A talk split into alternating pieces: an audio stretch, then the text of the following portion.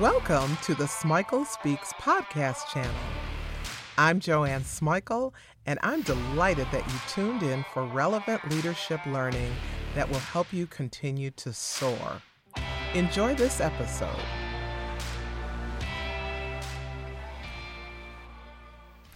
So I'm back in the studio with Dan Seven at Seven Sound, and I'm happy to be here. I've had a couple of these What Would You Do episodes, and I've gotten great feedback. So thank you for sharing your insights, your ideas for this little segment that I've been doing. I'm going to do another one now. Can I start again? Okay. Okay, this is take two of number three. What would you do about salary negotiations? It's a Thursday morning, and I'm back in the studio with Dan Seven at Seven Sound, and I'm happy to be here. I've done a few of these, what did I call them? What would you do episodes? And I've gotten great feedback. So thank you for telling me what you thought of them. Um, thank you for encouraging me to do more of them. And I'm going to do another one right now. This one is about salary negotiations, and I also think that there is an element of organizational politics in here. Let me tell you about Ariel. She works for a huge chemical company, one of those multinational companies. They do research and they do a whole bunch of stuff I don't understand.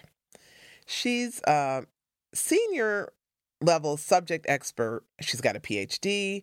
She's got a great reputation for her knowledge and her hard work. She gets to present her research findings and provide guidance in her subject area all the time. She travels internationally representing her division and the company, and her performance reviews are kick butt. They are stellar. She's really done a lot to establish a name in her field. She's got a strong brand, and it didn't happen by accident. She suspected that she was being underpaid. She made a few very discreet inquiries and found out that her suspicions were really right. So she went to her boss with a binder of all of her presentations, her accomplishments, her activities, um, her performance reviews for the last, I don't know how many years. But his response didn't make her happy. Pretty much, he blew her off. He told her, Yes, you're doing a great job. You're doing a great job. We value you. You're important to us. Yes, yes, yes. But there's no money in the budget for a raise for you. Absolutely no money. Now, look, there are budgetary realities in any business, but this may not have been the case here. You know, nothing is secret in an office. Ariel had that trusted colleague who told her that someone else, Aaron, had just gotten a raise and a bonus that wasn't in the budget. Aaron and Ariel were peers. They did very similar work, though Ariel was entrusted with the most sensitive projects and had the most high visibility. Now, interestingly, Ariel's the one with a PhD, and Aaron just had a master's degree. No slight on master's degrees, but the PhD mattered in her field. And that makes you say, hmm, yeah. Interestingly, that same boss went to upper management to plead Aaron's case. And lo and behold, Aaron got the raise. Ariel did not and he didn't go to upper management to plead for Ariel. So Ariel decided to go back to her boss and discuss this compensation issue again.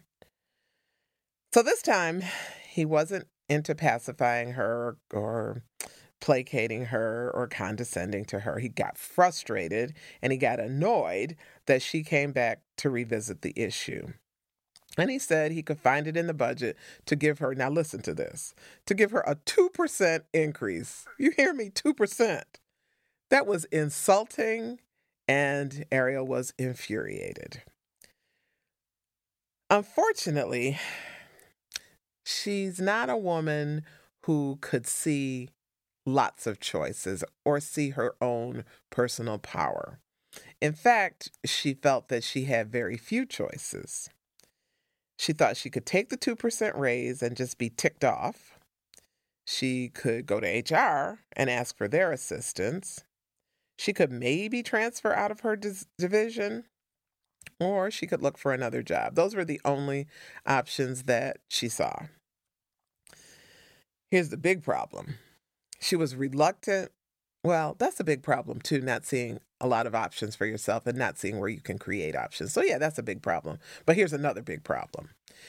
She was really reluctant and fearful to take any action at all, so she accepted the 2% raise. She didn't want to be seen as a troublemaker or a malcontent. She felt like she was blessed to be working for such a great company. Truth be told, Ariel was paralyzed by fear of the unknown. She got bad advice from a friend who told her that the grass always looks greener on the other side. I hate that phrase.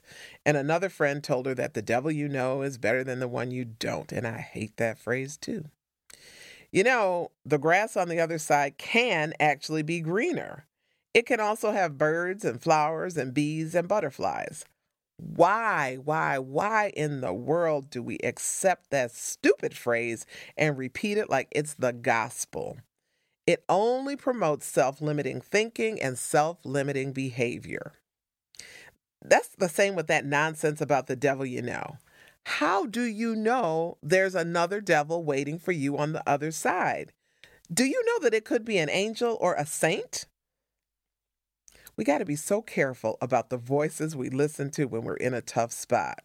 Seek people who have some optimism, some objectivity, and who can be affirming, who can encourage you. Okay, Okay, okay. I went off on a tangent there, so forgive me. This is about what would you do if you were Ariel? So that's my question. What would you do? Would you fight for more money? Would you transfer out of the division? Would you leave the company?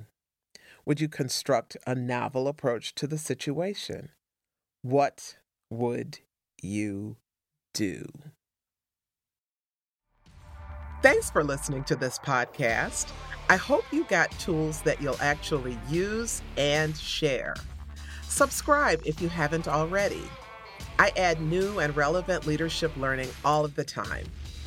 If you haven't visited the Smikle Speaks YouTube channel, check it out. There's all sorts of new content. All of this is virtual leadership learning that will help you soar